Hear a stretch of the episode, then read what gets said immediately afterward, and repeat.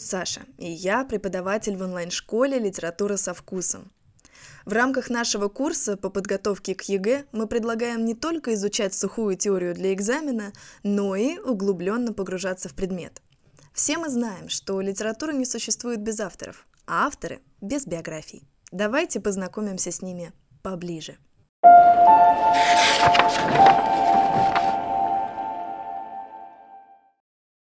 А теперь переходим к Антоше Чеханте, великий новатор, просто гений. Ну, вы же знаете, что он гений. У него в творчестве нет ни одного романа, понимаете? Потому что ему не нужна была большая форма для раскрытия образа героя, для раскрытия истории. Ему достаточно было показать один поворотный момент жизни, чтобы понять, какой эта жизнь была до и какой она стала после. И краткость в нашем случае действительно сестра чеховского таланта, по крайней мере. Смотрите, он у нас модернист. И Чехов у нас даже немножечко импрессионист. Вот знаете импрессионистов, кто увлекается живописью, наверняка наверняка поймет, о чем я говорю. Чехов рисовал несколько штрихов общей картины, но если отойти подальше и прищуриться, открывалось целое поле смыслов. Я очень люблю Чехова, с него, в том числе с него, началась моя любовь к литературе. Ну что, погнали по биографии. Антош Чеханте родился, это если что его псевдоним Антош Чеханте. Так вот, он родился 29 января 1860 года в Таганроге. В очень консервативной купеческой семье отец у него был, ну, можно сказать, формально верующим. Вот вспомните Кабаниху из «Грозы», вот таким. И у Чехова было очень жесткое воспитание, за любые провинности его секли, его заставляли работать в лавке, причем с э, раннего возраста. Его заставляли учиться только на пятерке. Если он плохо учился, то его секли. Если он плохо пел в церковном хоре, его секли. Если он плохо работал в церковной лавке, его секли. И он писал, что у него не было детства. Все его детство прошло вот так. И когда ему было 14 лет, его отец разорился и уехал в Москву, чтобы скрываться от кредиторов. И Чехова, так как он тогда еще не окончил гимназию, оставили одного в Таганроге, чтобы он там еще продал какое-то имущество, какие-то предметы мебели в 14 лет. Вспомните себя в 14 лет. Вы бы могли продать мебель сами? Одни в город. В общем, ему нужно было хотя бы какие-нибудь деньги получить, чтобы закончить гимназию, передать эти деньги родителям и переехать к ним в Москву. И получается, он был единственным в семье, кто на тот момент еще не закончил обучение. У него, конечно, была маленькая сестра, но так-то он был единственным. И Чехов 14 лет остается один. Ему приходится учиться, Денег ему никто не оставлял и никто не присылал. Поэтому в 14 лет он начинает а, активно работать, уже самостоятельно, а не в лавке, давать уроки, заниматься с маленькими детишками. Что интересно, кстати, русский язык и литература вообще не были его любимыми предметами. Ему это было как раз не очень интересно. И он остается в Таганроге, сам себя обеспечивает, при этом он очень любил и почитал своих родителей, он хотел им помогать, плюс он вообще всем людям хотел помогать, он такой, знаете, немножко доктор Айболит, и поэтому он решает поступить на медицинский факультет Московский университет. И он сам, самостоятельно, работая, учась, готовится еще параллельно к экзаменам по физике, по химии, по биологии, сложные предметы, правда, литературники? Непонятные предметы. И он поступает, больше вам скажу, он поступает на казенное место, то есть на бюджет, а тогда это было еще сложнее, чем сейчас. И он поступает на казенное место в Московский университет, переезжает в Москву. И вот он начинает свою жизнь студента, денег ему не хватает от слова совсем, вот денег нет. И тогда его брат Николай, он был художником, который, э, он работал в журнале. И вот его брат Николай рисует карикатуру и приходит к своему брату и говорит, напиши к карикатуре смешную зарисовочку, какой-нибудь рассказ. И тогда Чехов начинает заниматься литературой не ради литературы, а ради денег, заработка, как бы это парадоксально не звучало. И он всегда говорил, что медицина — это его жена, но литература — это его любовница. Еще он говорил, что медицина — это занятие, а литература — это диагноз. Но я думаю, здесь все собравшиеся согласятся, литература — это однозначно диагноз. И вот как-то сам того не ожидая, а, Чехов начинает писать юмористические рассказы, как-то их преобразуя, формируя из анекдотов, и у него отлично получается. Более того, он на этом начинает зарабатывать реальные деньги. Его рассказы становятся такими популярными, что в 1886 году выходит его сборник «Пестрые рассказы». И он, знаете, тогда еще немножко бульварный писатель, но Потом он пишет повесть «Степь». И эта повесть — это буквально пример того, что Чехов очень долго в себе носит какие-то свои мысли, эмоции, а потом их как выдает, и вот к чему я это все веду.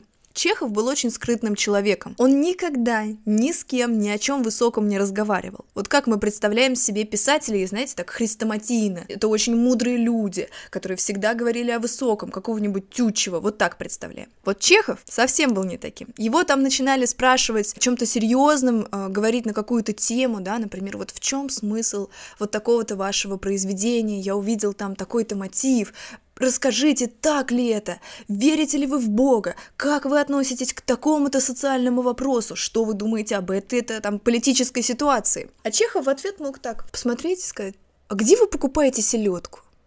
Я вот знаю одного лавочника, у него чудеснейшие селедки, попробуйте. То есть он никогда свою душу нигде, нигде не раскрывал, кроме писем, да и в письмах-то он не так сильно раскрывался, только с близкими людьми. И вот маленький забавный факт, он свою жену называл крокодил души моей, при этом он страшно ее любил, между ними была особая любовь, я сейчас еще об этом скажу. Крокодил души моей это просто любовь. Давайте я вам почитаю из Набокова для новеньких. Я иногда читаю выдержки из лекций Набокова. Это лекции Владимира Набокова по русской литературе. Да-да, тот самый, который Лолита. Дело не в том, какая Лолита, да, или какая защита Лужина, потрясающий роман, лучше Лолиты почитайте. Дело в том, что Набоков был гениальным литературоведом, и он потрясающе пишет о русской и зарубежной литературе в его лекциях. К счастью, они сохранились, и я иногда читаю самые удачные выдержки на мой взгляд, из э, его лекций. О творческом подходе. Чехов говорит, «Знаете, как я пишу свои маленькие рассказы?» — сказал он Короленко, когда тот только что познакомился с ним. «Вот, он оглянул стол, взял в руки первую попавшуюся на глаза вещь, то оказалась пепельница, поставил ее передо мной и сказал, «Хотите? Завтра будет рассказ. Заглавие «Пепельница». И Короленко почудила, что над пепельницей начинают уже роиться какие-то неопределенные образы, положения, приключения, еще не нашедшие своих форм, но уже ожившие юмором. По сути, я вам уже сказала, да? Чехов был максимальным гуманистом. Где бы он ни находился, он содействовал открытию больниц, школ, библиотек, не на свои средства, потому что, ну, всю жизнь он так-то прожил довольно скромно, он никогда особо богачом не был. Но он всегда пытался организовать, собрать, в общем, положить все силы для открытия подобных заведений, благотворительностью занимался по силам. При этом он был вот таким, да, то есть он рофлил очень часто над людьми, откровенно рофлил, да. Еще чуть-чуть почитаю про вот его гуманистические начала из Набокова. Не только к озеленению, а плодотворению земли чувствовал он такую горячую склонность, но ко всякому творческому вмешательству в жизнь. Натура жизнеутверждающая, динамическая, неистощимо активная, он стремился не только описывать жизнь, но и переделывать, строить ее. То хлопочет об устройстве в Москве первого народного дома с читальней, библиотекой, аудиторией и театром, то добивается, чтобы тут же в Москве была выстроена клиника кожных болезней, помним, что он врач, то хлопочет об устройстве в Крыму первой биологической станции, то собирает книги для всех сахалинских школ и шлет их туда целыми партиями, то строит невдалеке от Москвы одну за другой три школы для крестьянских детей, а заодно и колокольню и пожарный сарай для крестьян. И позже, поселившись в Крыму, строит там четвертую школу. Вообще всякое строительство увлекает его, так как оно, по его представлению, всегда увеличивает сумму человеческого счастья. Что там было про Сахалин, про книжки, услышали, да? Вот в 1890 году Чехов отправляется на Сахалин. Это очень важная для него поездка. Сахалин, если вы откроете карту, если вы не знаете, где это, это даль далекая от Москвы. Даль далекая. И он едет туда, знаете зачем? Чтобы посмотреть, как живут каторжники. И как только он оттуда возвращается в Москву, он направляет туда всю свою библиотеку, чтобы там хотя бы какие-то книжки были. И вот после того, как он начал литературой заниматься серьезнее, вот у него выходит повесть «Степь», это произведение о том, как маленький мальчик сливается со степью, да, то есть это повесть о единении с природой. И вот после выхода этой повести он становится все популярнее, начинает потихонечку своим творчеством зарабатывать и позволяет себе в залог купить усадьбу Мелехова. И туда он перевозит всю свою семью, жену. Там же он заводит себе мангуста по имени Сволочь, литературное слово. У Чехова есть собственный журавль в пруду, две таксы, черненький Бром Исаич и рыжая Ханна Марковна. Если что, Бром и Хина это вот тогда были едва ли не самые популярные лекарства того времени, и он в честь лекарств назвал своих такс, и у его брата Михаила тоже была такса по кличке Йод. А потом у Хины и Брома родилась дочка, ее назвали Селитрой. В общем, ну, смешной был он Мужчина очень любил животных, и после того, как он стал таким самостоятельным, кстати, он перешел на вегетарианство, он не, позволял себе есть мясо. Вот такой подход. И вот тут-то начинается его серьезное занятие писательством. Он выпускает свои рассказы, становится еще популярнее, и при этом его постоянно тянет в драму, потому что еще в детстве в Таганроге, а Таганрог это портовый город, он видел, как туда приезжали матросы, а матросы очень любили театры, и с самого детства он был просто в восторге от того, что показывали в театре, его там одна местная билетерша пускала на галерку, и он там подсматривал. И вот в начале его творческого пути он пишет «Чайку», и сам того не ожидая, он открывает в себе талант драматурга. И в 1896 году э, состоится вот его первое представление в Александровском театре в Петербурге, и его постановку принимают просто потрясающе. Есть еще одна важная вещь, о которой нам нужно с вами поговорить. Про его здоровье. Потому что, вопреки всему, к сожалению, Чехов очень часто болел. Чехов никогда не отличался хорошим здоровьем, у него был туберкулез, обострившийся после поездки на Сахалин, вот тогда каторжником, когда он ездил. Так что он был вынужден искать более мягкий климат, чем московский. Он уезжает из России сначала во Францию, затем оседает в Ялте, в Крыму, где он купил себе дом с садом.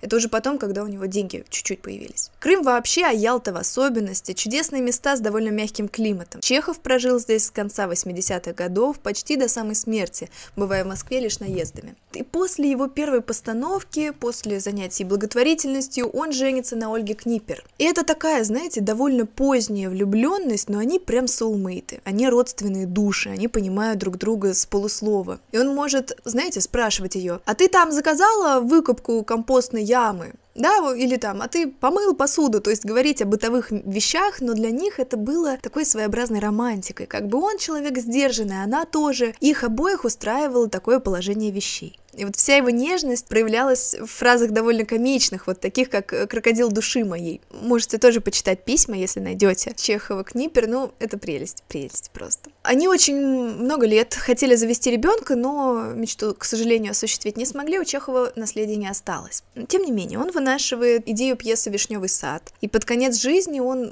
был уже очень сильно болен туберкулезом, он понимает, что его конец близок, и вот те идеи, которые он всю жизнь вынашивал, он вкладывает в «Вишневый сад». Это комедия, но совсем не комедия в то же время. Это произведение, казалось бы, историческое, про смену эпох, но в нем также очень много вечных тем. Потрясающая просто пьеса, вам понравится, я вам обещаю. В июле 1904 года Чехова отправляют в Германию на лечение, но он уже очень-очень слаб, и 15 числа 15 июля он умирает, его тело возвращают на родину, и 22 июля состоятся похороны в Москве. Он лежит на Новодевичьем кладбище, если кто-то хочет навестить кумира. Что пишет Набоков о конце жизни? Очень хорошие слова. В 1904 году, совсем слабый, Чехов все-таки приехал на премьеру «Вишневого сада». Зрители не ожидали его увидеть, и появление это вызвало громовые аплодисменты. Тогда московская элита принялась его чествовать, говорились бесконечные речи, а он был так слаб из-за болезни, и это было так очевидно, что в зале поднялись крики «Садитесь, садитесь, пусть Антон Павлович сядет». Вскоре после этого он в последний раз поехал лечиться, теперь в Германию. Когда он туда прибыл, ему оставалось жить три недели. 2 июля 1904 года он умер вдали от своей семьи и друзей, среди чужих, в чужом городе. Чехов прожил 40 лет. Причем, забыл вам рассказать, за всю жизнь он никогда не брал платы за лечение. Медицина была его профессией, но он брал деньги только за литературу, которая была его хобби. А лечил он всегда бесплатно. Но знаете, что еще хочу рассказать? Чехов так-то почти всю свою жизнь делал все по указке. Вот как ему говорили, так он и делал. И он остается один в 14 лет, и вот тогда обретает хотя бы какую-то свободу от родителей, и он понимает, что абсолютная свобода для него неприемлема. И тогда он начинает заниматься самовоспитанием. И в 19 лет он пишет другу следующие слова. «Напишите рассказ о том, как молодой человек, сын крепостного, бывший лавочник, певчий, гимназист и студент, воспитанный на чинопочитании, целовании поповских рук, поклонении чужим мыслям, благодаривший за каждый кусок хлеба, много раз сеченный, ходивший по урокам без колош, дравшийся, мучивший животных, любивший обедать у богатых родственников, лицемеривший и Богу, и людям без всякой надобности, только из сознания своего ничтожества. Напишите, как этот молодой человек выдавливает из себя по каплям раба, и как он проснувшись в одно прекрасное утро, чувствует, что в его жилах течет уже не рабская, а настоящая человеческая кровь. Там на самом деле история какая? Его дед еще был крепостным, и он выкупил себя. Поэтому по капле выдавливать из себя раба. Потому что его предки, не, недалекие предки, были рабами, были крепостными. И сейчас, оказавшись свободным, он чувствует ответственность за эту свободу. Он хочет становиться лучше, поэтому Чехов разрабатывает свой собственный кодекс. Качество воспитанного человека, по мнению Чехова, увлекательное чтение. Например, снисходительность, мягкость, вежливость, уступчивость. Второе – сострадательность не только к одним нищим и кошкам. Третье – уважение к чужой собственности. Четвертое. Чистосердечность и боязнь, боязнь лжи как огня. Пятое. Э, не стараться вызвать сочувствие. Шестое. Не суетиться. Седьмое. Уважать свой талант. Восьмое. Быть эстетичным. Там очень интересные цитаты самого Чехова, как он пишет о своем собственном кодекс, кодексе чести. Увлекательное чтение, поверьте мне. Ну и немножко интересных фактов, вы же любите это, да? У Чехова было миллион псевдонимов, просто миллион. Он ими подписывался в разное время, но вы уже поняли, он был таким э, шутником немножечко, поэтому у него были очень экстравагантные псевдонимы, например, «Человек без селезенки» или «Врач без пациентов», это было уморительно. А, но вот когда ему пришла, к нему пришла известность, он был именно Антоши Чеханте поэтому я его так и называла. Кстати, псевдоним Чеханте ему придумал, знаете кто? Учитель богословия в Таганрогской гимназии. Ну, как я уже говорила, дед Чехова был крепостным крестьянином, и он выкупил себя за 3,5 тысячи рублей, себя и свою семью. Так что Чехов смог родиться э, свободным человеком. Его ближайшими друзьями был Горький, Бунин. Он безмерно уважал Толстого и считал его эталоном просто писателя. Он занимался филателизмом. Знаете, что это? Это он собирал марки. То еще, Чехова никто никогда в жизни не видел в неопрятном виде. Он вот всегда был такой в костюмчике, в бабочке. Очень любил петь, хотя занимался этим только в кругу ближайших друзей, ближайших родственников. Пожалуй, все, наверное, из интересных фактов. На этом все. Спасибо за то, что дослушали наш подкаст до конца. Если у вас появятся вопросы о литературе, обязательно пишите в наш телеграм-канал или в паблик ВКонтакте. Мы будем рады помочь. До скорых встреч! С любовью, Саша и команда «Литература со вкусом».